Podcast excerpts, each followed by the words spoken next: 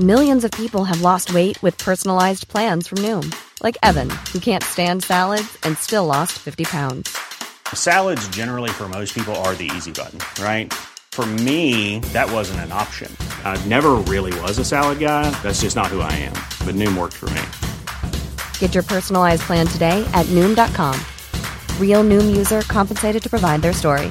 In 4 weeks, the typical Noom user can expect to lose 1 to 2 pounds per week. Individual results may vary. I'm Sandra, and I'm just the professional your small business was looking for. But you didn't hire me, because you didn't use LinkedIn Jobs. LinkedIn has professionals you can't find anywhere else, including those who aren't actively looking for a new job, but might be open to the perfect role, like me. In a given month, over 70% of LinkedIn users don't visit other leading job sites. So if you're not looking on LinkedIn, you'll miss out on great candidates, like Sandra. Start hiring professionals like a professional. Post your free job on linkedin.com/people today. Wow. Nice. Yeah. What you're hearing are the sounds of people everywhere putting on Bombas socks, underwear, and T-shirts made from absurdly soft materials that feel like plush clouds. Yeah, that plush. And the best part? For every item you purchase, Bombas donates another to someone facing homelessness. Bombas. Big comfort for everyone. Go to bombas.com/ACAST and use code ACAST for 20% off your first purchase. That's bombas.com/ACAST, code ACAST.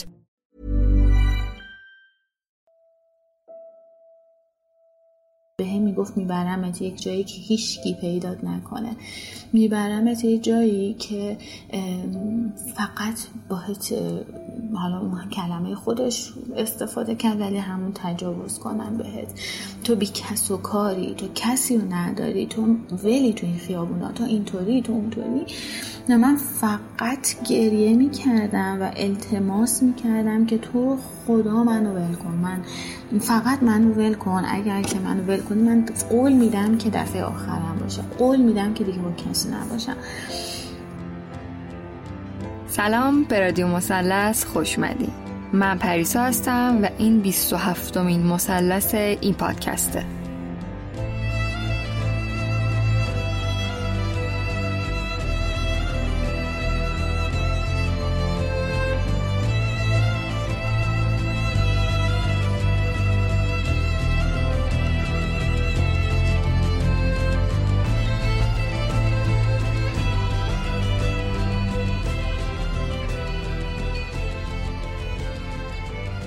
توی این پادکست من به طور کلی در مورد آزار جنسی و مسائل مربوط به صحبت میکنم. اگر از شنونده‌های قدیمی هستید میدونید که هدف این پادکست اول از همه شنیدن تجربه‌های آزار جنسی از نقطه نظر راویه و در کنارش هم سعی دارم به جنبه‌های آموزشی این مسئله بپردازم. این موارد رو میتونید توی اپیزودهای با عنوان میان مثلثی توی همین پادکست گوش کنید. میان مثلثی‌ها شامل موارد آموزشی، پزشکی و یا تربیتی هستند که دونستنشون خیلی خیلی مفیده. خیلی مهمه که یادمون باشه شنیدن تجربه‌های افراد از آزار جنسی که دیدن میتونه در کنار نزدیک‌تر کردن ما به واقعیت چهره تجاوز همزمان به ما آسیب‌های جدی هم بزنه، مخصوصاً اگه تجربه مشابهی داشته باشیم. بنابراین خیلی مهمه که اول از همه مراقب خودتون باشید و اگر به هر دلیلی با شنیدن این داستانا اذیت میشید و فکر میکنید مسئله‌ای است که باید درمان بشه، حتما براش اقدام کنید و شنیدن روایت‌ها رو هم به یه زمان دیگه‌ای موکول کنید. برای حمایت از رادیو مثلث بزرگترین کمک معرفی اون به اطرافیانه. اما اگه دوست دارین توی ساخت پادکست سهیم باشید، میتونید از رادیو مثلث حمایت مالی کنید. حمایت‌های مالی شما کمک هزینه شارژ ماهانه اکانت پادکست توی سایت میزبان میشه. لینک کمک مالی رو توی توضیحات همین قسمت براتون میذارم. همینجا هم جا داره یه تشکر جانانه کنم از تمام عزیزانی که لطف داشتن و تا به امروز به رادیو مثلث کمک مالی کردن. و اما مثلث 27م، داستان راوی 35 ساله‌ایه که توی مقاطع مختلف از کودکی تا بزرگسالی آزار جنسی و روحی رو به طرق مختلف و از سمت افراد مختلف تجربه کرده. ممنونم ازش که با اعتماد به رادیو مثلث روایتش رو با ما به اشتراک گذاشته. همینجا لازمه اینم اضافه کنم که تجربیات افراد از اتفاقات متنوع زندگیشون با هم متفاوته و نمیشه احساسات و نتیجه گیری‌های احتمالی که راوی در ادامه میکنه رو به تمام موارد تعمیم داد. ما به عنوان شنونده روایت‌ها اینجاییم تا فقط به داستان فرد آسیب دیده از نگاه خودش گوش کنیم، بدون قضاوت، بدون نتیجه گیری.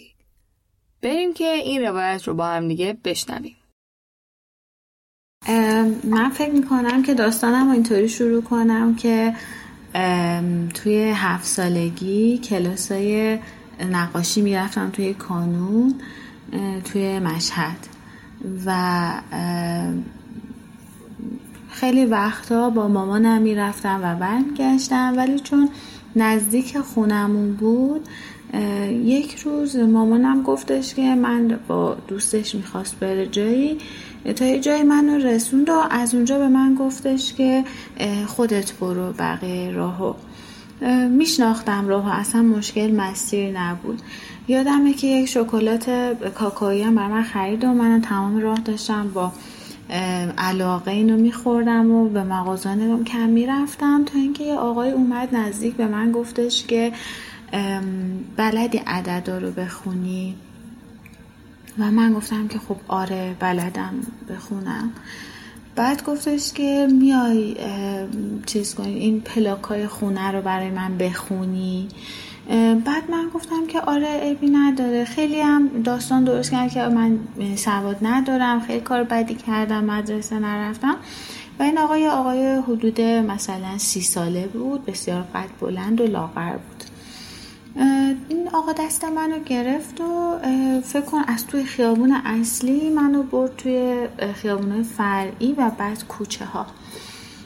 حالا خیلی برام عجیب بود که چرا هیچ کسی توجه نکردم، شاید فکر کنم آشنایی کسی هستش چون مثلا شروع کرد سریع به گفتگو کردن.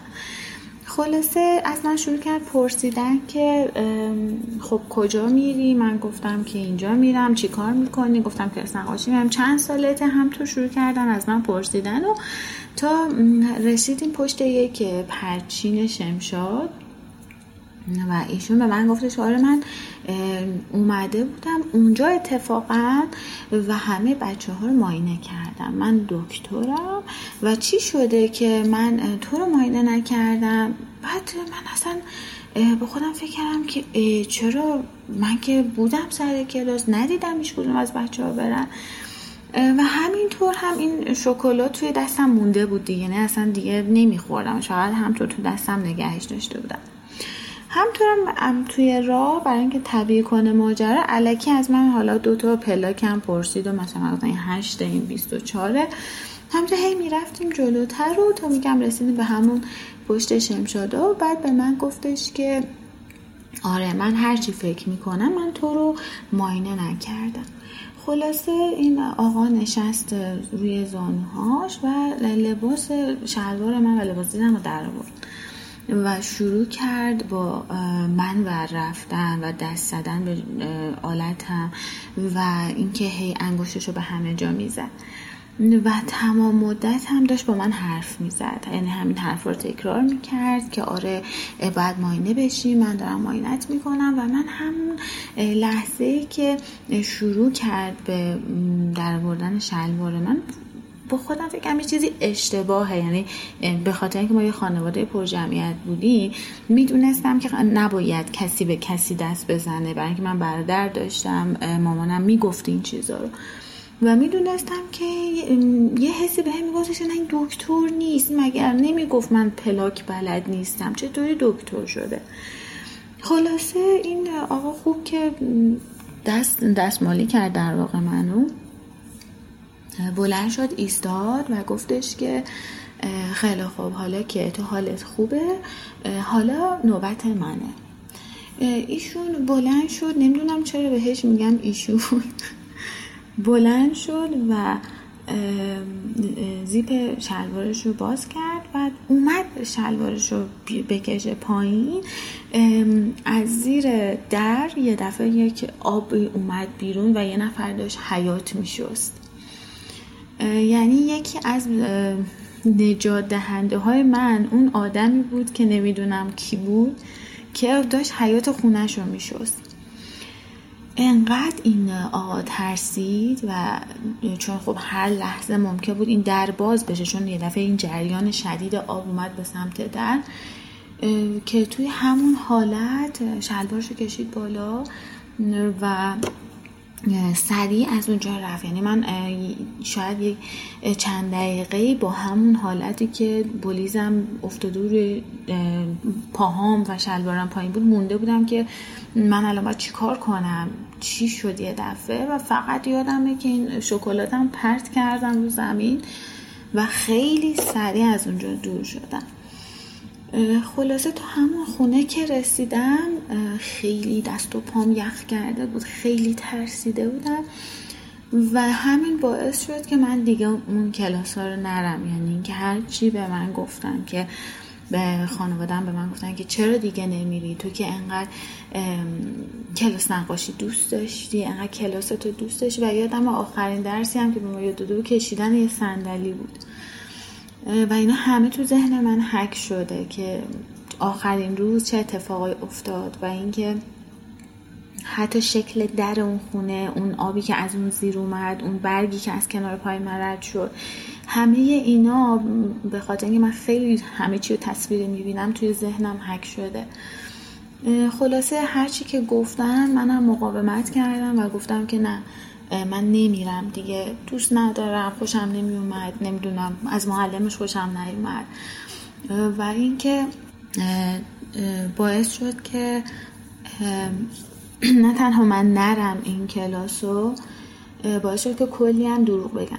بعد حالا چرا نمیرفتم؟ چون خب به هر حال که این دفعه اولی بود که من مامانم به من گفت خودت برو. دلیلش این بود که این خیلی از من سوال جواب کرد که تو کدوم کلاسی چیکار، و میگفتم که خب این همه چیو از من پرسیده، منم همه چیو به این گفتم. خب این ترس این که بیاد در دوباره دم کانون و منو بدزده، همش میگم چون خیلی میگفتن مراقبش ندزدنت. و من خیلی بچه‌ای بودم که با پسرا بزرگ شده بودم و میرفتم توی کوچه با بچه‌ها بازی میکردم. همیشه مامانم بهم میگفتش که ببین اینا پسرن، حواسشون به تو نیست، مراقبت کن که ندزدنت، تو قاطی پاتی اینا میری.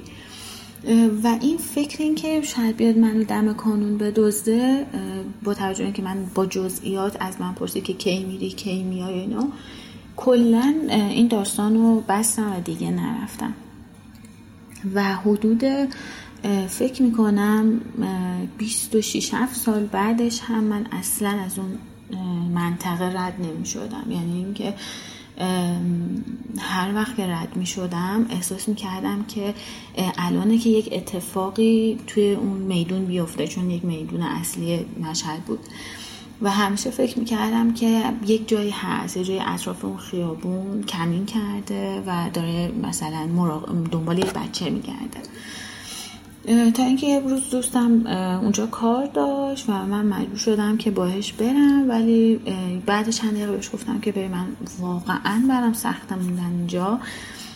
رفتم بیرون و اومد بهم گفتش که چی شده، بهش گفتم که ببین داستان اینه. چیزی برای من جالب بود که دوست من خندید، یادمه که به تمسخر گرفت این ماجرا رو. حالا بماند که خب این همینم باعث شد که من اصلا دیگه تعریفش نکنم برای کسی دیگه تا زمانی که ازدواج کردم و به همسرم گفتم، به خاطر اینکه من وقتی یک آقایی رو میدیدم با یک دختر بچه خیلی زوم میکردم و میگفتم که این پاپاشه، داداششه، مطمئنی، کجا داره میبرش. برای همین خیلی استرس میگرفتم. برایش یه بار تعریف کردم که همچین ماجرایی برای من پیش اومده و من هر وقت یک آقایی رو با یک دختر بچه میبینم همش فکر میکنم که قراره این داستان من برای اونم پیش بیاد. یعنی خیلی وقتا تو ماشین بودم و یه آدم رو دیدم و قلبم شروع کرده به تپیدن که من احساس بدی نسبت به این آدمی که کنار این دختر بچه با ایستاده دارم. خلاصه این داستان تموم شد تا 13-14 سالگی من، که نه 13-14 سالگی نه ببخشید 16-17 سالگی من، که من با یه پسری آشنا شدم که واقعا اون زمان دیگه روابط اینجوری بود که خیلی تهش انتهاش تلفن بود و نهایت این که طرف سر کوچه ببینی دیگه. خلاصه من اینم همسن خودم بود، تقریبا 1-2 سال از خودم بزرگتر بود و یه روز من قرار شد برم ببینمش. با هم دیگه داشتیم راه میرفتیم و صحبت میکردیم که یه دفعه پیکانی وایستاد جلوی پای ما، گفت به ما که سوارشین، شما چی کاره هم دیگه هستین، با هم چه نسبتی دارین؟ ما هم که هر دو بچه، خدا چی بگیم. به این ما رو سوار کرد. زمانی که من اومدم عقب بشینم به من گفتش که شما بیا جلو. این دوست پسر من گفت که نه من میام جلو. گفتش که نخیر، شما بشین عقب، شما بیا جلو. حالا هی تو این داستان که من بیام عقب اون بیا جلو، خلاصه داست گفتش که نه دختر خانم بیان جلو، شما بشین عقب. خلاصه ما یه مسیر کوتاهی رو رفتیم و به این دوست پسر من گفت پیاده شو. اونو پیاده کرد و گفتش که منم اینو میبرم جلوتر و پیادهش میکنم. ایشون شروع کرد و یادمه که از توی بیسیمش هم دائما صدا میومد، چون من هم تو با خودم فکر میکردم که خب این نکنه دروغ میگه، چون لباس شخصی بود، پیکانم که پیکان سفید بود. بعد اصلا اون موقع دیگه کسی با پیکان کسی رو نمیگرفت، ولی از اونجایی که لباس شخصی خیلی تو مشهد زیاد بود، من فکر کردم که خب حتما لباس شخصیه دیگه، داستانش اینه دیگه. و اینکه خب این که الان بیسیم داره دیگه، نمیتونه که بیسیمش الکی باشه. خلاصه این هی شروع کرد منو بازخواست کردن که تو چند سالته؟ گفتم که مثلا من 17 سالمه. این آقا چی کارت بود؟ گفتم که دوست بودیم. میگو الان میبرمت کلانتری، این طوریت میکنیم اون طوریت میکنیم، فکر کردین شماها اینجوری. شروع کرد به من توهین کردن. بعد من شروع کردم التماس کردم که تو خدا منو پیاده کن. حالا من با مامانم مشکلی نداشتم، یعنی میتونستم به مامانم داستان رو بگم، اما مشکل اینجا بود که مامانم سفر بود و فقط بابام خونه بود. همش داشتم فکر می‌کردم که بابا چی بگم. حالا این آقا فکر کن منو ساعت 7 سوار کرده بود و دیگه اون موقع ساعت حدود 9 بود، یعنی انقدر این منو چرخون و هی به من میگفتش که من که میدونم تو فاحشه‌ای و از توی این خونه های فاحشگی اومدی بیرون. هرچی من گفتم که نه به خدا اینطوری نیست، من اصلا 1 ماه اینو میشناسم، دفعه دومم بود اومده بودم بیرون، تو حالا حتی دستمونم به هم دیگه نداده بودیم. و این من همینطور که صحبت میکردم دستشو آورد سمت بدن من و دائم دستشو میذاشت روی رون من و دست میزد به بدنم، هی میبردش بالاتر میبردش پایینتر و دائما منو لمس میکرد. و با این توجیه که تو که یه دختر خوب نیستی، تو دختر بدی هستی، تو اگر که دختر خوبی بودی که با پسر نبودی، حتما با اونم بودی، حتما با اونم رابطه جنسی داشتی، حتما یه جایی کار میکنی، کی بهت پول میده، چقدر میگیری. یعنی شما فکر کنید من یک دختر 17 ساله دارن یک انگی بهش میزنن که تو فاحشه‌ای، چقدر میگیری و این خونه فاحشگیتون کجاست. منم هی میگفتم که دیگه زدم زیر گریه، شروع کردم به گریه کردن و التماس کردن. این گفت باشه من ولت میکنم، اما اول باید با من باشی، تو باید با من باشی مثل هم پسره. من خودم فکر کردم که خدا چطور ممکنه یه آدمی داره میبینه که من خیلی کوچولوام، یعنی از نظر سنی من همین الانم هر که چهره‌مو میبینه به هم میگه اصلا 26-7 سالته. کلن از تیپم یه تیپ بچه مدرسه‌ای بود، قشنگ مشخص بود. چطور ممکنه که من یه همچین کسی باشم؟ دیگه از یه جایی زدم زیر گریه که شروع کردم به التماس کردم که این پیشنهادش این بود که خب با منم باش، تو که میخوای چیز کنی، تو که این کاره ای، چرا با من نباشی، چرا به من ندی، چرا مثلا معذب میشی، ناراحتی من دستمو میذارم. خلاصه من خیلی گریه کردم، یعنی انقدر گریه کرده بودم، انقدر التماس کردم، به هم میگفت میبرمت یک جایی که هیچکی پیدات نکنه، میبرمت یک جایی که فقط باهت، حالا اون کلمه خودش استفاده کرد ولی همون تجاوز کنن بهت، تو بی کس و کاری، تو کسی رو نداری، تو ولی تو این خیابونا، تو اینطوری، تو اونطوری. من فقط گریه میکردم و التماس میکردم که تو رو خدا منو ول کن، من فقط منو ول کن، اگر که منو ول کنی من قول میدم که دفعه آخرم باشه، قول میدم که دیگه با کسی نباشم. فکر کنین ساعت 7 کجا، ساعت 11 شب کجا، تا ساعت 11 شب. بعد از من آدرس خونمونو پرسید، منو میبرد تا دم خونه، پیادم نمیکرد. دوباره منو میبرد تا سر کوچه خونه خواهرم، منو پیاده نمیکرد و به هم میگفتش که ببین من پیادت نمیکنم، من خونه های اینا رو یاد گرفتم، الان میرم به پدرت میگم تو چه فاحشه هستی، برای پرونده درست میکنیم، اینطوری میکنیم.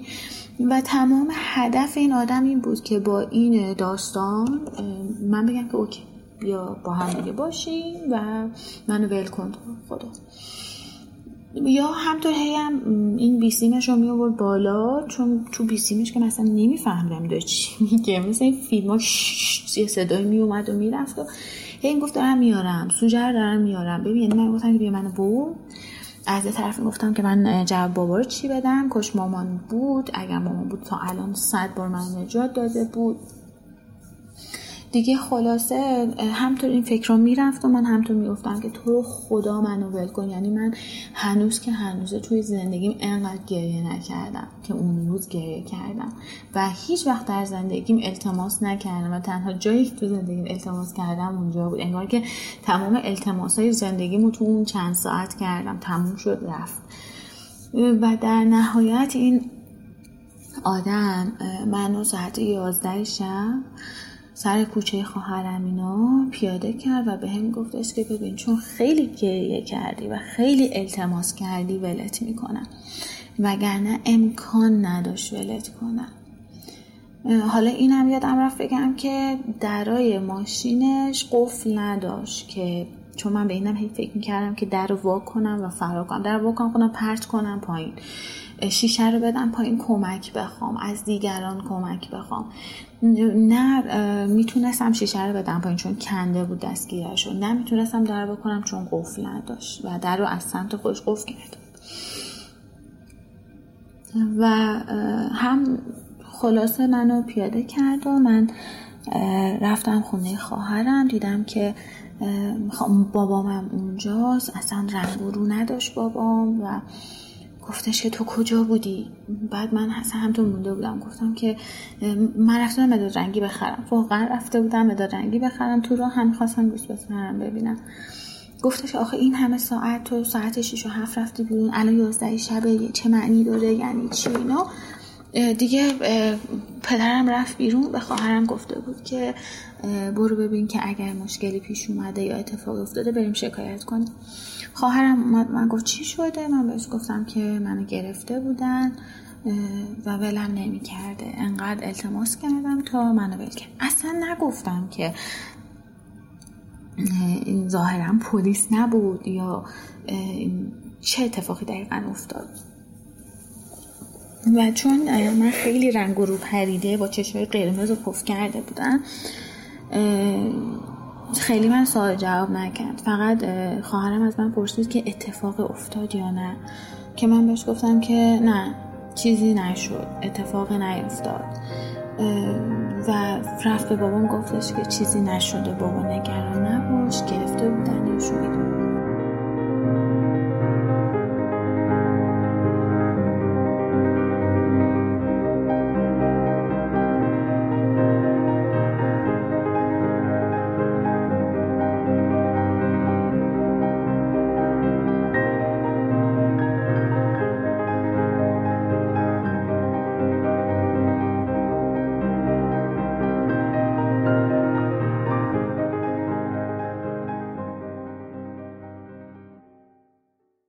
خلاصه این داستان هم تموم شد و من رفتم وارد دانشگاه شدم دیگه، خیلی زودم رفتم دانشگاه.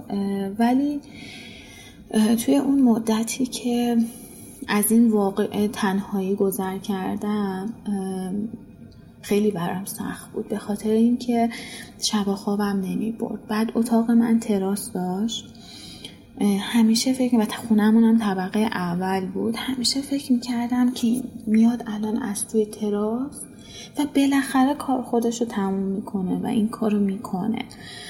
و منم یک کاتر پیدا کرده بودم، گذاشته بودم زیر بالشتم و میگفتم که خب اگر اومد من میکشمش، مطمئنم که من این آدم رو میکشم. و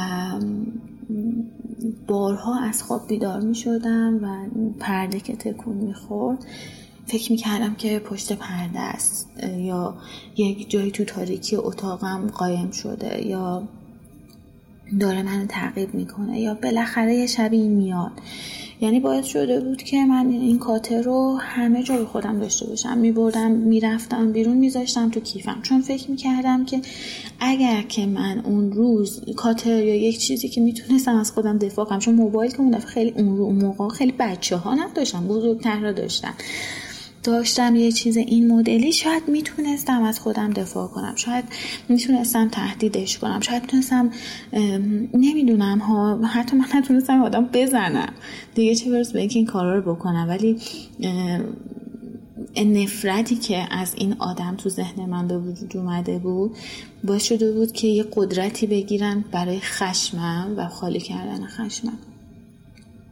یه مدت خیلی طولانی دنبال این آدم توی خیابونا میگشتم، یعنی هر پیکان سفیدی که رد میشد، هر آدم قد بلند با تحریش سفید، با اون موهای سفید و با اون شکل و شمایل، دل منو میلرزوند. من میرفتم نگاش میکردم همون آدمه یا نه، چون خیلی خودم رو سرزنش میکردم که چرا پلاکش رو برنداشتی، چرا ازش نپرسیدی اسم و فامیل چیه. مثلا الان خودم فکر می‌کنم اگه اون راستش رو میگفت به من که مثلا من اسم و فامیلم اینه بعد فلان جا هم، نمیدونم. الان که دارم بهش فکر میکنم و دارم بلند بلند میگمش، دارم فکر میکنم که خب خیلی هم فکر عاقلانه‌ای نبوده تو اون لحظه. ولی یه اتفاق بعدی تو زندگی من افتاد، اونم این بود که این پیدا نکردن این آدم و خالی نکردن این خشمه و اینکه من فکر میکردم که من مقصرم، من چرا این اتفاقا برای من میفته، اون از اون یارو، این از این، چرا من همش، چرا منو انتخاب میکنن، چرا مثلا بلاها سر من میاد. و همین باعث شد که این کاتری که قرار بود به اون آدم صدمه بزنه وسیله شد برای صدمه زدن به خود من. یعنی این که من شروع کردم به خودزنی کردن روی بدنم و انگار که وقتی که می‌بریدم بدنمو یک آرامشی می‌گرفتم، انگار این سوزش، این درده منو آروم می‌کرد و اتفاق خوبی نبود. خیلی باعث شد که من به خودکشی فکر کنم، چون خیلی تحقیر شدم. اون آدم خیلی من تحقیر کرد، یعنی اینکه شما فکر کنین که من یک کسی بودم که نه نوجوان بودم نه جوان بودم و همه جور توهینی شنیدم، همه جور حرفی، این که من همچین کسی هم، فاحشم، با همه هستم، به همه دادم، محله رو فلان کردم، آمارتو میگفت، آمارتو دارم اصلا. یعنی یک چیزایی میگفت که الان که دوباره دارم میگمش داره جمله جملهش یادم میاد، چون واقعا فراموش کرده بودمش. که مثلا واره من میدونم که تو این کاری ها، من میدونم، گفتن اصلا به خدا کی گفته. بعد و این داستان نتیجه‌ای که داشت این بود که باعث شد که من این در زندگیم همیشه خشمم سر خودم خالی کنم و این داستان همچنان تا شاید چند سال پیش که باز هم من توی بحرانی میافتادم و فکر میکردم که من مقصرم و این خودزنی‌ها ادامه داشت. چند سال بعدش، حدود فکر کنم 20-21 سالگی بود که من با یک کسی دوست شدم. تو این فاصله با نه کسی رابطه برقرار کردم، نه سمت کسی رفتم. واقعا از پلیس میترسیدم، یعنی به من هنوزم همینم، یعنی هنوزم که پلیس از کنارم رد میشه واقعا میترسم، یعنی اصلا به من احساس امنیت نمیده. و تا اینکه با یه آقای دوست شدم که 4 سال از من بزرگتر بود. ما 3 سال با هم دیگه دوست بودیم، اما اون آدمم خیلی تو زندگی به من خیلی منو اذیت کرد، یعنی انقدر به من خیانت میکرد که دیگه اصلا یه چیز روتین شده بود. من انقدر فکر میکردم که باید این آدم دوست داشته باشم، باش ادامه میدادم. فکر میکردم که میتونه از من مراقبت کنه و دلیلش هم این بود که این آدم دسته بزن داشت. فکر میکردم که اگه منو میزنه میتونه برقرم بزنه، اگه یه روزی یه اتفاق برام بیفته میتونه بره اون آدمو بزنه. خیلی رابطه پر از صدمه بود، یعنی دقیقاً من افتاده بودم به یک آدمی شبیه همون آدم که به من بسیار تهمتی میزد، منو میزد. یعنی هر وقت میگم که مردم شوهرش رو میزنش، میگه او من نمیتونم، اصلا شوهرمه، تو دوست پسرت بوده چرا نمیرفتی؟ و اینکه تو اون رابطه 3 سال موندی و چرا فکر میکردی که این آدم میتونه از تو دفاع کنه؟ تو رو فقط بلد بود تو رو بزنه، بلد نبود که بره با کس دیگه مواجه بشه. اتفاقا بعدن که بزرگتر شدم بهش فکر میکردم که خیلی هم آدم ترسویه. تو اون رابطه من حامله شدم متاسفانه و خب باز بماند که زمانی که بهش گفتم که این اتفاق افتاده، دوباره همون تهمت ها که تو ملموس با کی بودی، تو فقط با من نبودی، اینجوری اونجوری، و تا اینکه بالاخره ما تونستیم فضایی رو درست کنیم و آدم رو پیدا کنیم که بریم سختش کنیم. یادم زمانی که من هم درد میکشیدم و گریه میکردم از درد و آماده میشدم برای اینکه بریم کوتاش کنیم، به من تو اون درد اومد گفتش که نمیخوای چیزی به من بگی، اسمشو میخوای بگی، مطمئنی که مال من این داستان؟ و واقعا اصلا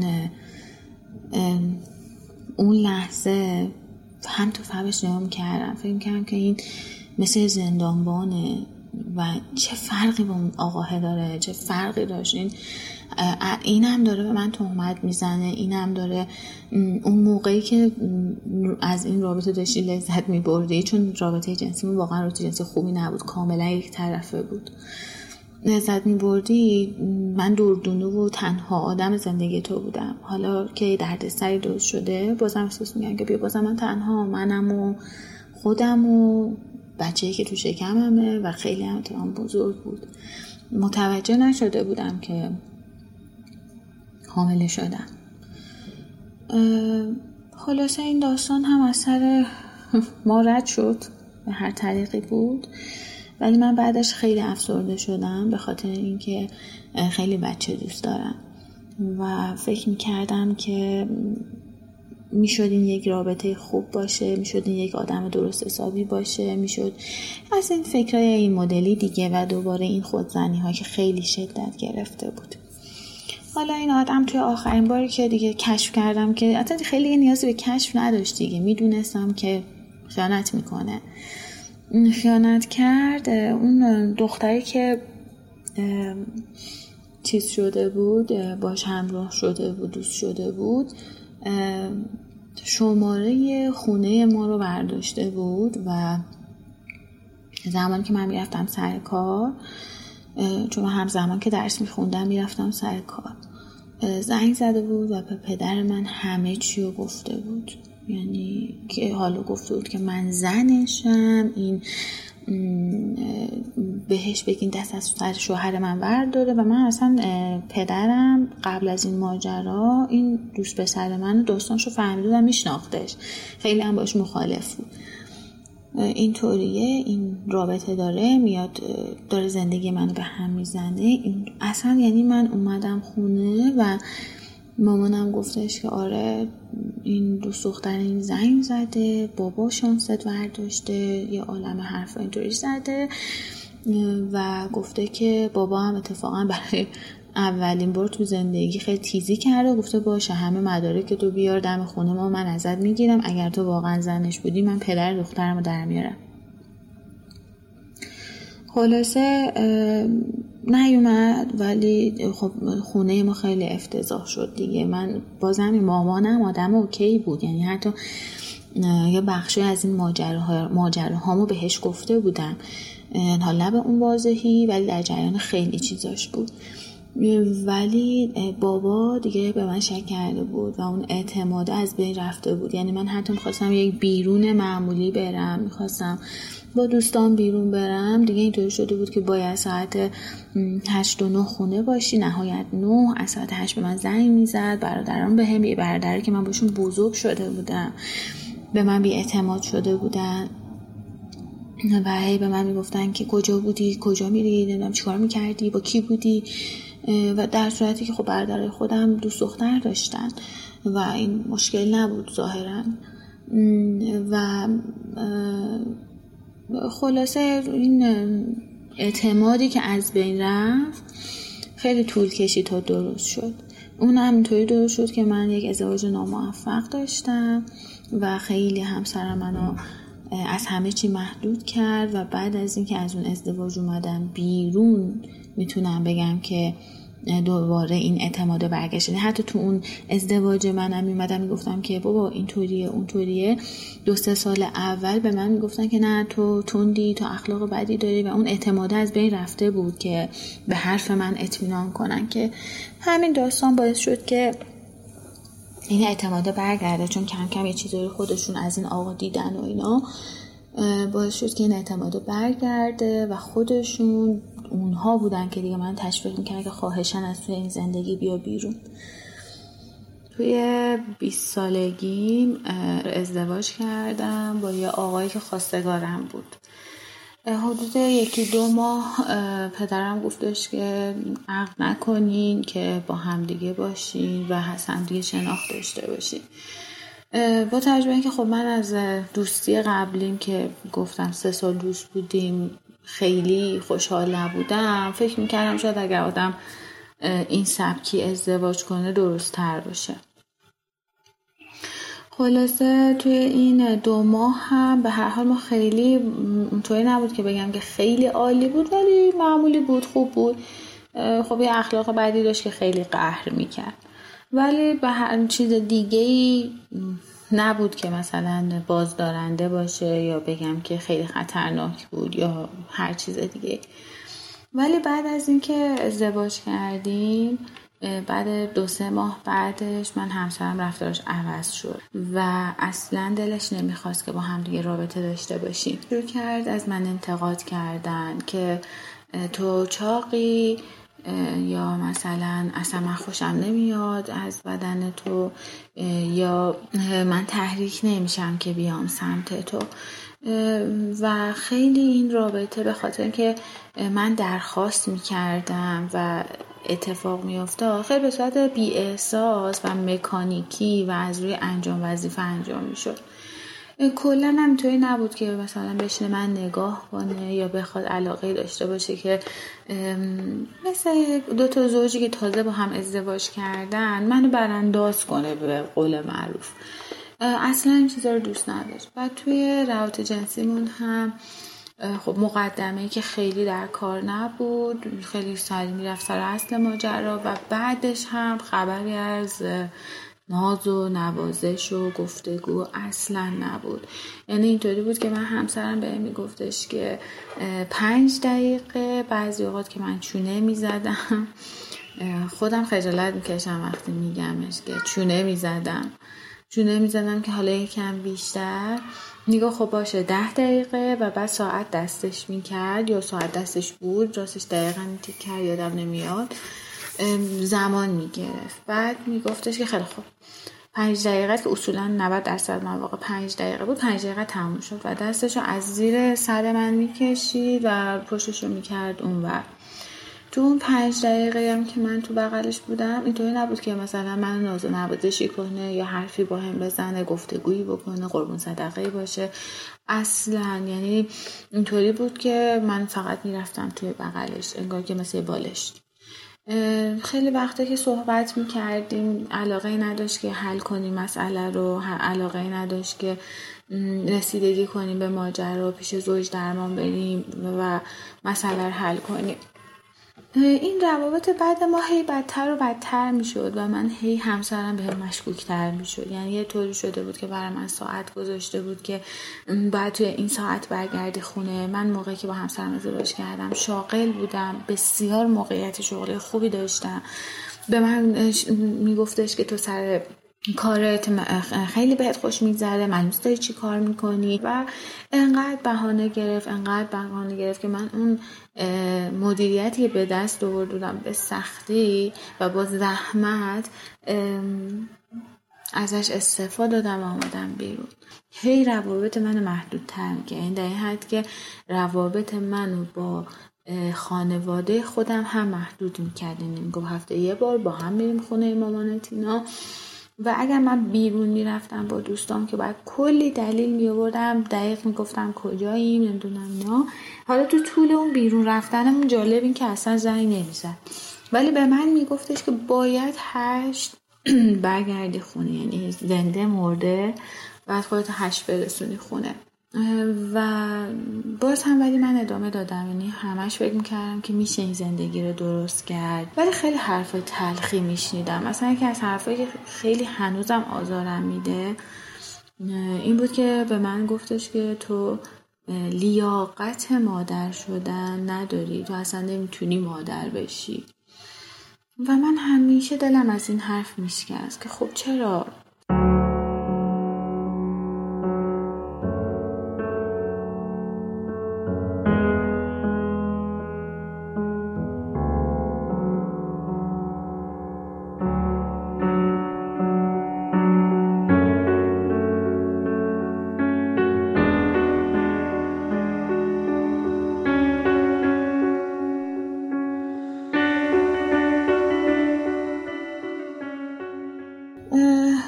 خلاصه من از این زندگی اومدم بیرون و اومدم تهران زندگی کنم.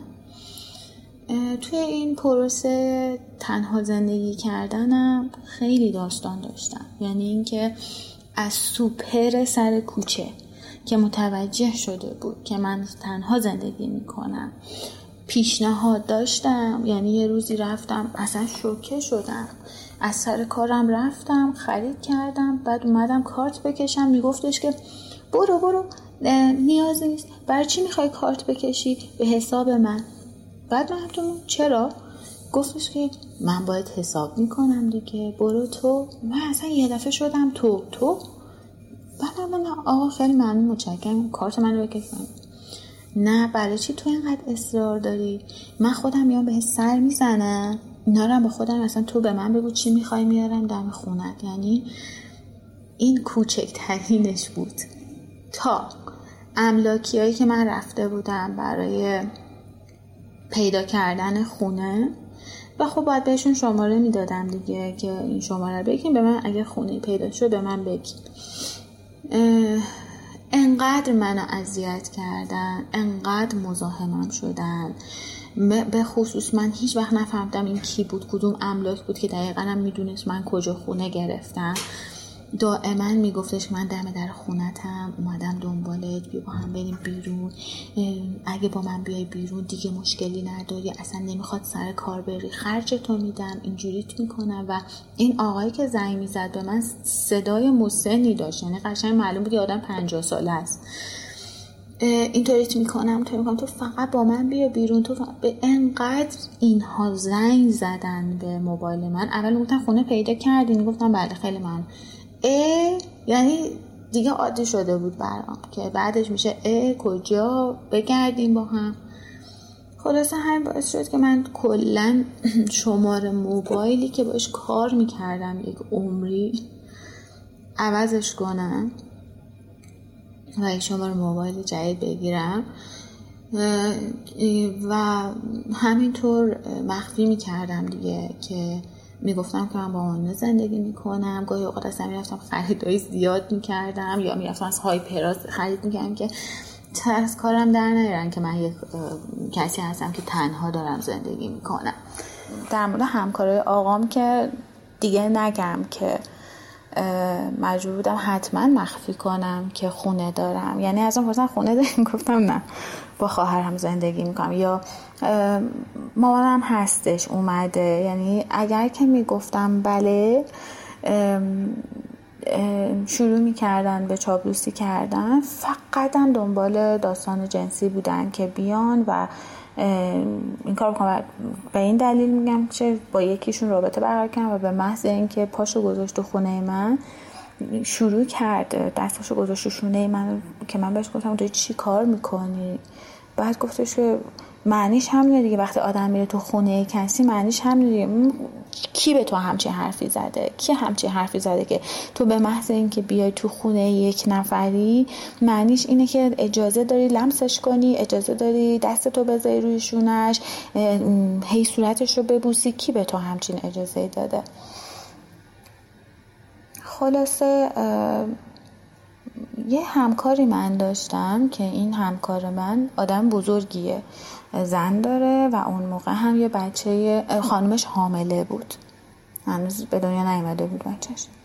ما با اینا رفت و آمد داشتیم، یعنی با هم سفر رفته بودیم و خونه هم دیگه میرفتیم و چون من خواهرم هم همینجا زندگی میکرد و یه سری دوست داشتیم که با اونا هم دوست بودن، ما یه 4 تا 5 تا خانواده بودیم که دائما با هم در حال رفت آمد بودیم. منم که با خواهرم میرفتم دیگه و اونا هم کم کم دیگه منم دعوت میکردن دیگه، منم شده بودم جزوی از خانواده.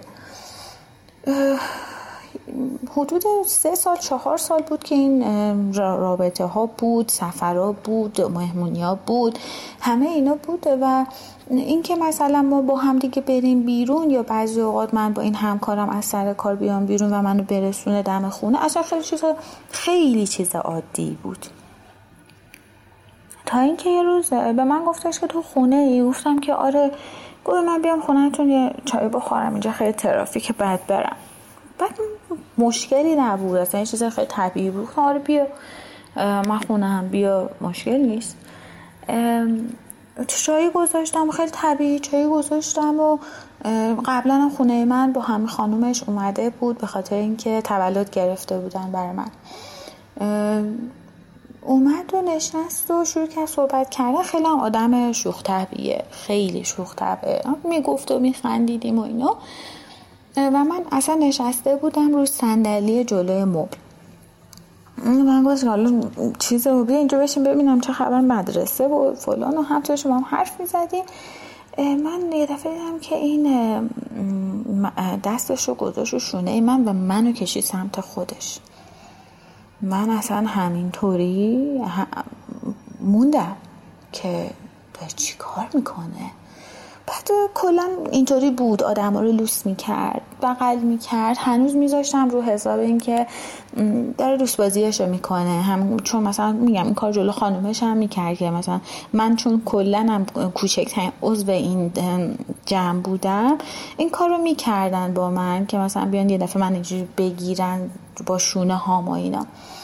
بعد یه دفعه دیدم که احساس کردم که این آدم برافروخته شده و لپاش قرمزه. بعد به من گفت میدونی من تو خیلی دوست دارم. آره واقعا به خاطر من خودم واقعا به عنوان یک دوست دوستش داشتم، نه اینکه دوست داشتن و عشق، به عنوان دوستی که همیشه باهاش خوش میگذشته. بعد گفتم که آره اینا، هی سعی کردم خودم بکشم. بعد گفتش آره من یه ماچ بکن.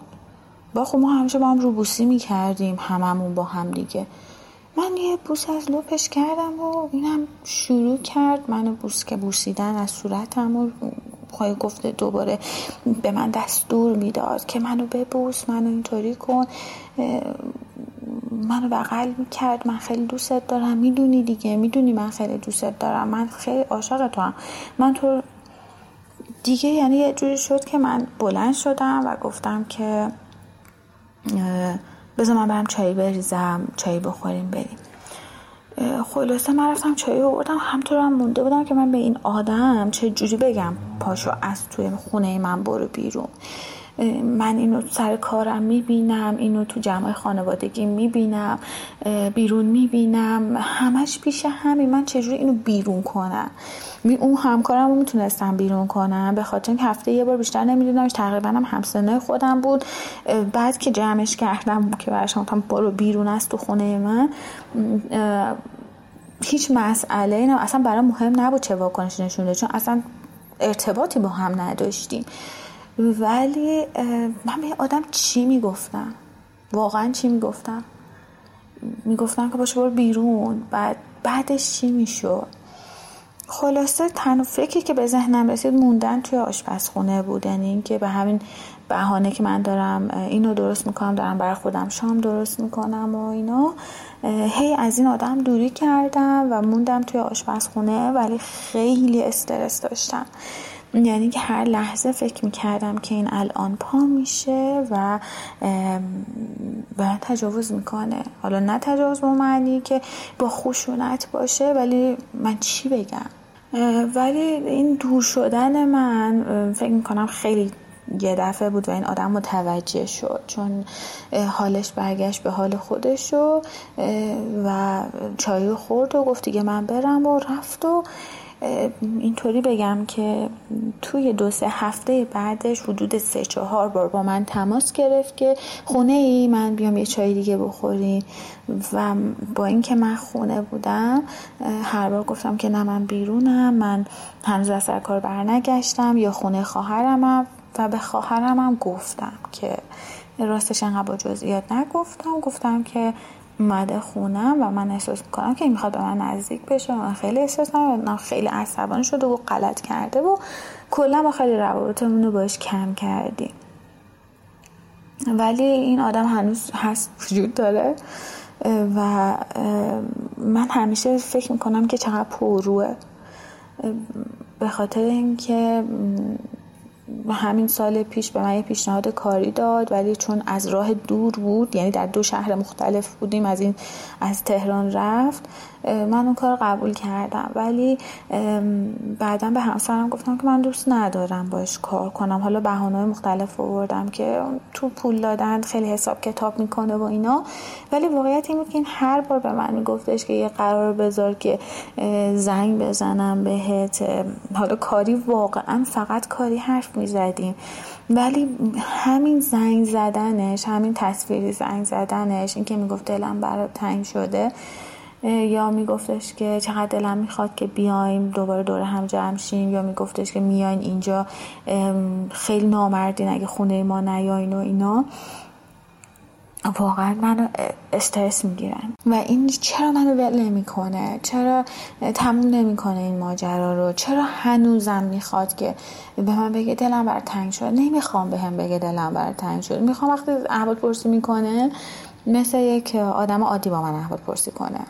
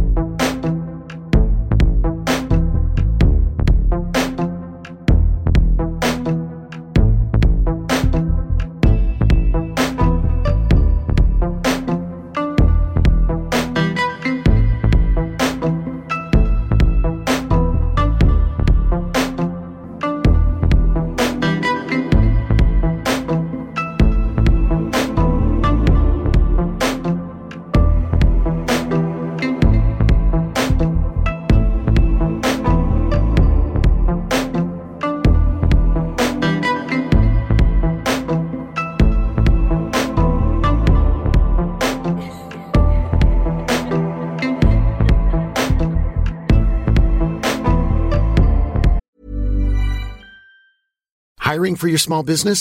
If you're not looking for professionals on LinkedIn, you're looking in the wrong place. That's like looking for your car keys in a fish tank. LinkedIn helps you hire professionals you can't find anywhere else, even those who aren't actively searching for a new job but might be open to the perfect role. In a given month, over 70% of LinkedIn users don't even visit other leading job sites. So start looking in the right place. With LinkedIn, you can hire professionals like a professional. Post your free job on linkedin.com/people today. Millions of people have lost weight with personalized plans from Noom. Like Evan, who can't stand salads and still lost 50 pounds. Salads generally for most people are the easy button, right? For me, that wasn't an option. I never really was a salad guy. That's just not who I am. But Noom worked for me. Get your personalized plan today at Noom.com. Real Noom user compensated to provide their story. In 4 weeks, the typical Noom user can expect to lose 1 to 2 pounds per week. Individual results may vary.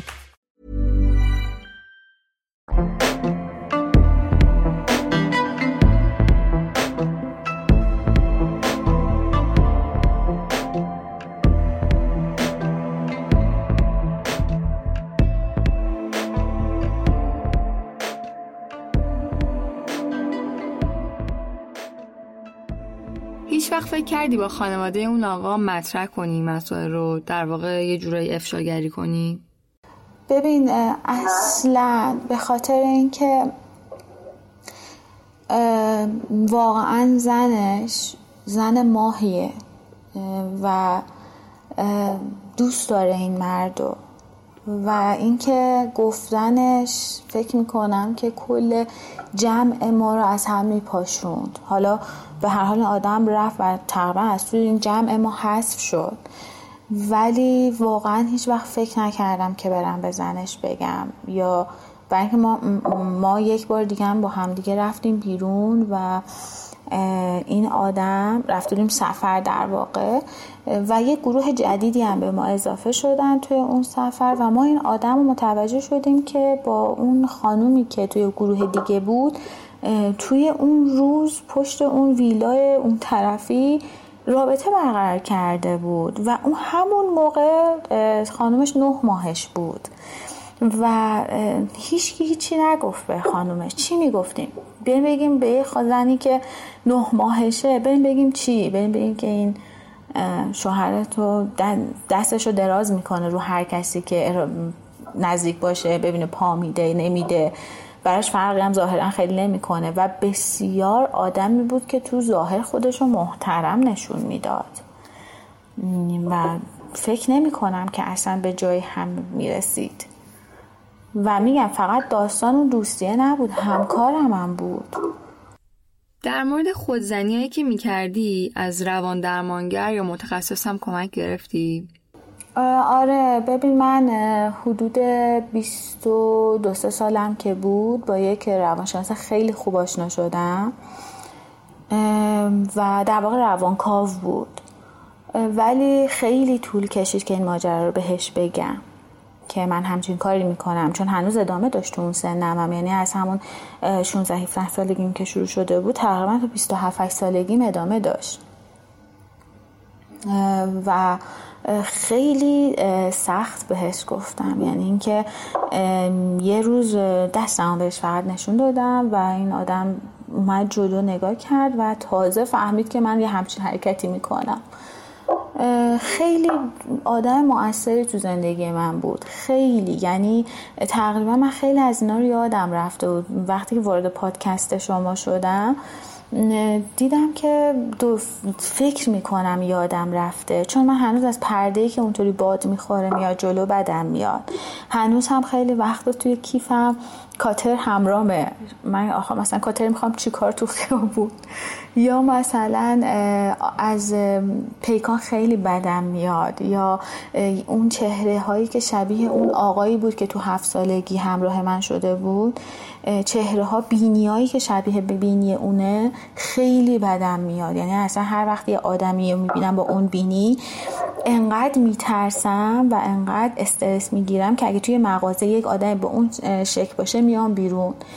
اون روز که داشتم پادکست شما رو گوش میدادم به خودم فکر کردم که من ظاهراً اینا رو فراموش کردم، ظاهراً یادم رفته، ولی وقتی زوم میکنم که ببین من چرا از فلان چیز انقدر اذیت میشم، از یه پرده‌ای که اینطوری باد میخوره، بعد اون روز فکر کردم که نه، واقعیت اینه که اینا جزئی از وجود من شده، جزئی از زندگیمه، فقط روشون زوم نکردم، ازشون گذر کردم، ولی تأثیراتشو گذاشته. روانشناس خیلی به من کمک کرد، ولی خندم برای اینه که این روانشناسم بعد یک مدتی نتونست با من ادامه بده و گفتش یعنی هر دومون به هم علاقه‌مند شده بودیم و منو واگذار کرد به یک روانشناس دیگه که من دیگه خیلی با اون ارتباط نگرفتم چون خانومم بود و کلا دیگه رها کردم.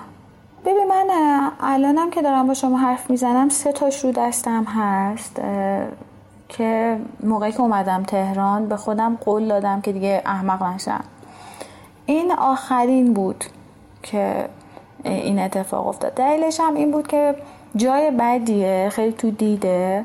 خب اصولا آدم خودزنیش رو یه طوری میکنه که خیلی دیده نشه، حالا یا روی بدنه یا روی شکمه، حالا اگه رو دست هم باشه قسمت های بالاست که توی بی آسیا همش باید آستین بلند بپوشی که خب اوایل خیلی آستین بلند پوشیدم من، ولی اونا چون خیلی عمیق نبود خیلی ردشون نمونده، یعنی باید خیلی دقت کنی تا ردشون رو پیدا کنی.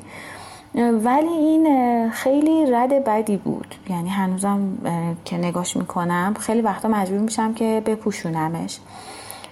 و این که من چون افتادم توی کاری که خیلی با آدم ها در ارتباط بودم، این خیلی اذیتم میکرد که چرا آخه واقعا مثلا من همچین کاری با بدنم کردم که الان ازش خجالت میکشم. داستان اینه که از یک جایی من خیلی شروع کردم به کتاب خوندن و کتاب‌های روانشناسی خوندن و شروع کردم خودم دوباره تربیت کردن و یک کارهایی رو سعی کردم تو این تربیت دوباره و نگاه جدیدم که به زندگی میکردم یه چیزایی رو ترک کنم، یا همین که گفتم که راحت بگم نه، یا روی چیزایی پافشاری کنم وقتی احساس هم اینه که این کار اشتباهیه یا این جای اشتباهیه یا این آدم اشتباهیه، دیگه رو درواسی رو بذارم کنار. یکیش هم همین بود، یکی از تصمیمم همین بود که دیگه به بدنم صدمه نزنم، یعنی دیگه دلم نمیخواست که دردم این مدلی باشه. ترجیح میدم که در مورد اتفاقی که افتاده حرف بزنم و سعی میکنم که وقتی یه مسئله پیش میاد حتی اگه خیلی سخت باشه در موردش حرف بزنم. اتفاقات گذشته تا چه اندازه روی رابطت با همسرت تاثیر داشته؟ آیا هیچ وقت به مشکلی از لحاظ رابطه جنسی برخوردی که احساس کنی ریشش برای اون زمان بوده؟ نه، ببین به خاطر اینکه میگم من از خیلیش گذشته بودم و حتی فراموششون کرده بودم، توی رابطه جنسی با همسرم مسئله نداشتم، یعنی اینکه به خاطر اینکه آدم آرومیه و خیلی به من حق انتخاب میده و واقعا مراقبه که اگر حتی لحظه دلم نمیخواد یا دوست ندارم یا حوصله ندارم واقعا سمت من نمیاد، یا با نوازش کردن فیصله میده ماجرا رو. ولی چرا شده که چیزی یادم افتاده؟ یکیش همین داستان که چند وقت پیش یک آقایی داشت یک دختر بچه رو میبرد و من هنوزم بهش فکر میکنم که این آقا نسبتی باهاش نداشت. من اون روز خیلی حالم بد شد، یعنی اینکه تمام مدت ناراحت بودم، عصبی بودم، همش به همسرم میگفتم که کاش وایستاده بودیم، کاش ازش میپرسیدیم تو چی کاره ای، میگفت آقا نمیشه که ما وایسیم از مردم بپرسیم که تو چی کاره ای، تو بعدم سرعتم نه واقعا زیاد بود، چی کاریم، چی نمیتونیم که وایستیم. و درک میکنه، یعنی وقتی که بهش چون این داستان رو بهش گفتم درک میکنه که الان چه حالیم، من چقدر استرس دارم، چقدر نگرانم و همش دارم به این فکر میکنم، دارم به خودم فکر میکنم، اون داستان دارم بازسازی میکنم. اینو درک میکنه چون دقیقا میگم باش در میون گذاشتم. ولی و در مورد چیزای دیگه مثلا من این همکارم رو نگفتم به همسرم برای اینکه همسرم میشناسش، نگفتم بهش، ولی مثلا خیلی شده بهش گفتم خوشم نمیاد ازش، یا دوست ندارم که بریم خونشون، یا دوست ندارم که من تنها برم پیش فلانی. از من چیزی نمیپرسه ولی که چرا چی شده یا مثلا، ولی همراهی میکنه که باشه، خب بهش میتونی بگی که دیگه نمیخوام باید همکاری کنم، یا میتونی بگی این بهانه رو بیاری که کارام زیاد شده امسال، دیگه دوست ندارم این کارو بکنم. اینجور جاها منو همراهی میکنه ولی سوال نمیپرسه. تو روابط خودمونم هر چی فکر میکنم الان، نه هیچ وقت این حسو نداشتم که داره با من بد رفتار میکنه یا به احساساتم بی احترامی کرده یا داره خودخواهانه رفتار میکنه.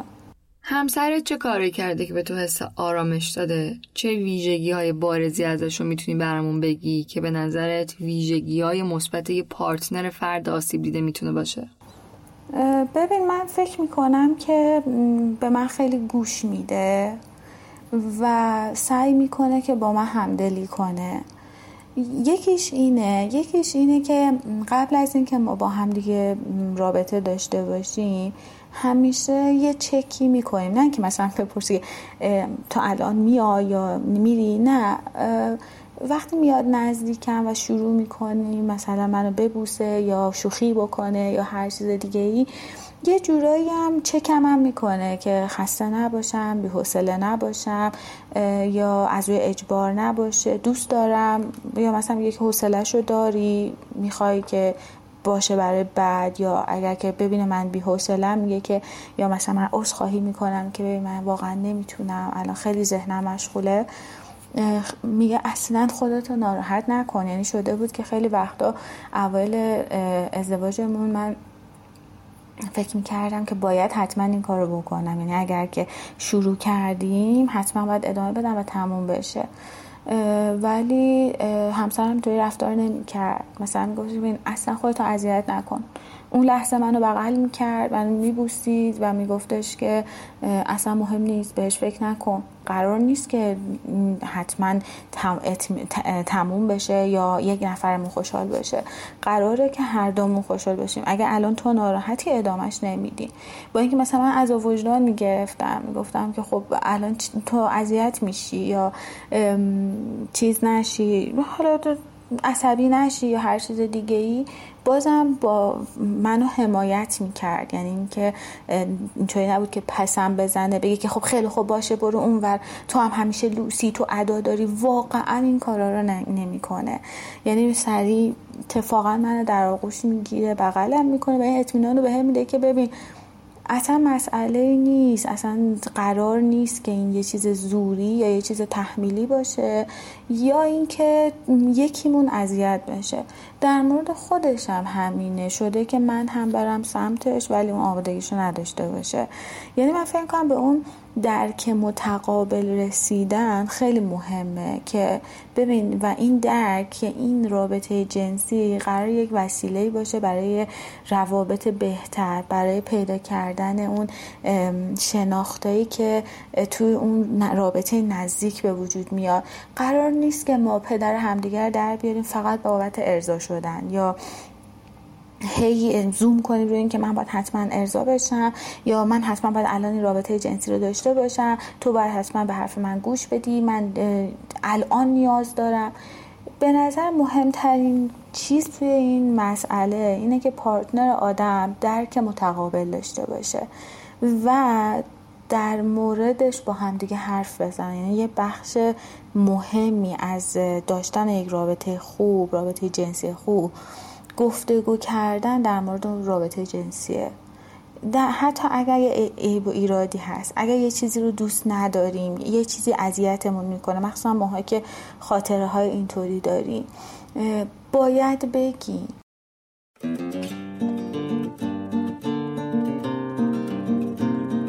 اگر داستان آزارهای جنسی که تو تا به امروز توی زندگی تجربه کردی یه مثلث باشن، سه تا ضلع اصلی این مثلث به نظر خودت چیا هستن؟ خب منم فکر کنم مثل بقیه بگم اولیش خودم بودم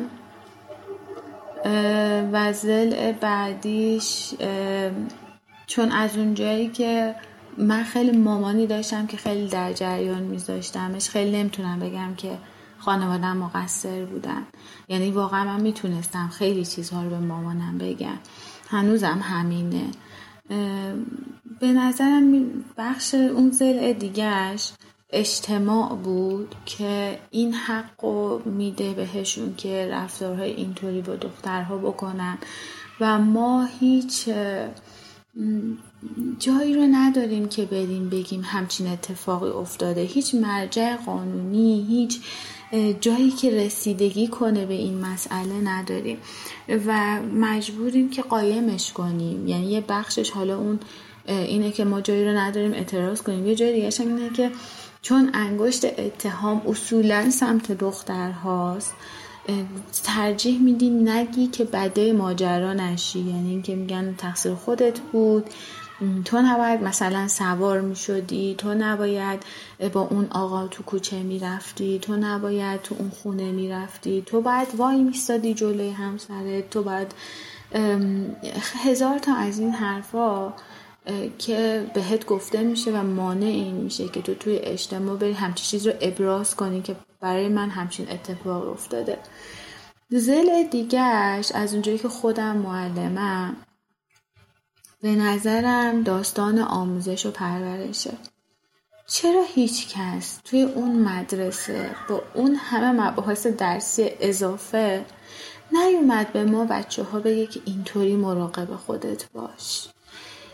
این که به ما میگفتن با غریبه ها حرف نزنین، با غریبه ها جایی نرین تا باهاش مواجه نشی، تا نبینی که چطوری تو رو میبرن، چطوری تو رو گول میزنن، تا اینکه دو تا قصه نشنوی، تا اینکه دو تا مثال نبینی.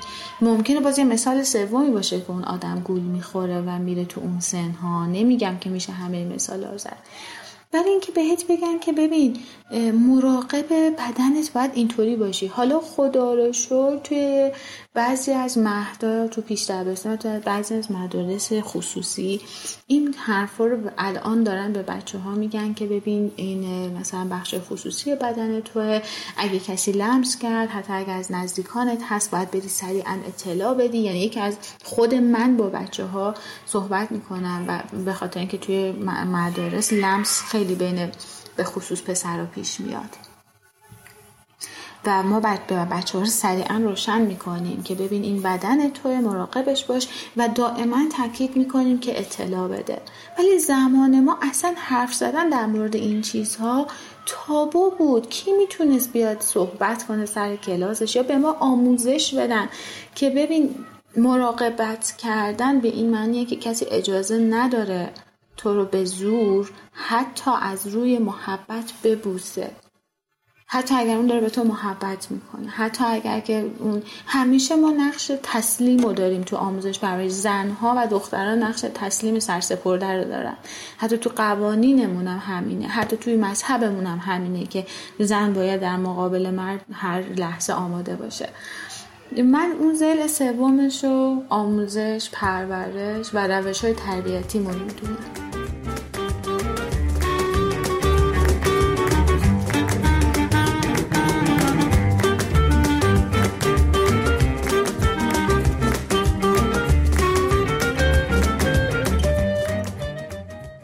چیزی که میخوام بگم اینه که ما باید یاد بگیریم خودمون رو دوست داشته باشیم. من خودم خیلی تو این میلنگم که هر طوری که هستیم، هر شکلی که هستیم، هر تیپی که داریم، چاقیم، لاغریم، کوتاهیم، بلندیم، باید یاد بگیریم که خودمون رو خیلی دوست داشته باشیم و اجازه ندیم که کسی رفتار ما و جسم ما رو قضاوت کنه و اجازه ندیم که به خاطر کمبود محبتامون، به خاطر طلب محبتامون، به خاطر انتقام، به خاطر ترس، به خاطر اینکه دوست داشته بشیم، کسی به جسممون و به روحمون تعرض کنه. باید یاد بگیریم که مراقب باشیم خیلی زیاد و اگر بچه‌ای داریم یادش بدیم که مراقب خودش باشه و هر اتفاقی بیفته ما پشتش هستیم. هر اتفاقی و مثل یک کوه پشتشیم و گوش میدیم به اتفاقی که براش افتاده.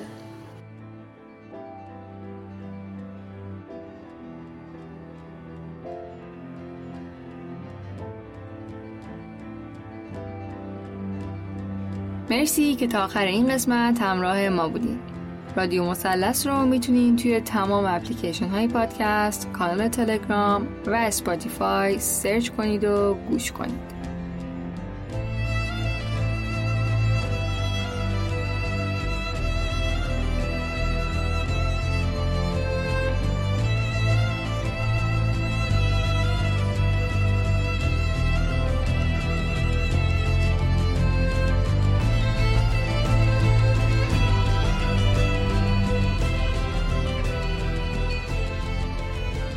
یادتون نره با معرفی این پادکست به عزیزاتون میتونین توی چرخه آگاهی و بیداری سهیم باشین. پس به اشتراک گذاشتنش رو فراموش نکنید. اگر مایل هستین از تجربه خودتون از آزار جنسی بگید، همیشه و همواره میتونین از طریق ایمیل با من در ارتباط باشین. تجربه هر آدمی از این نوع آزار منحصر به فرد خودشه. لازم نیست به نظر چیز متفاوتی بیاد تا ارزشمند باشه. پس اگه دلتون میخواد یکم حرف بزنید و سبک بشید، من منتظرتون هستم. در ضمن تجربتون از آزار خیابانی رو هم میتونید به صورت وایس به آیدی تلگرام بفرستین. تمام این وایس ها جمع آوری میشن و نهایتاً به صورت یک اپیزود منتشر میشن. من پریسا هستم و چیزی که شنیدین 27مین مثلث این پادکست بود. با امید روزای بهتر. شهریور ماه 1400.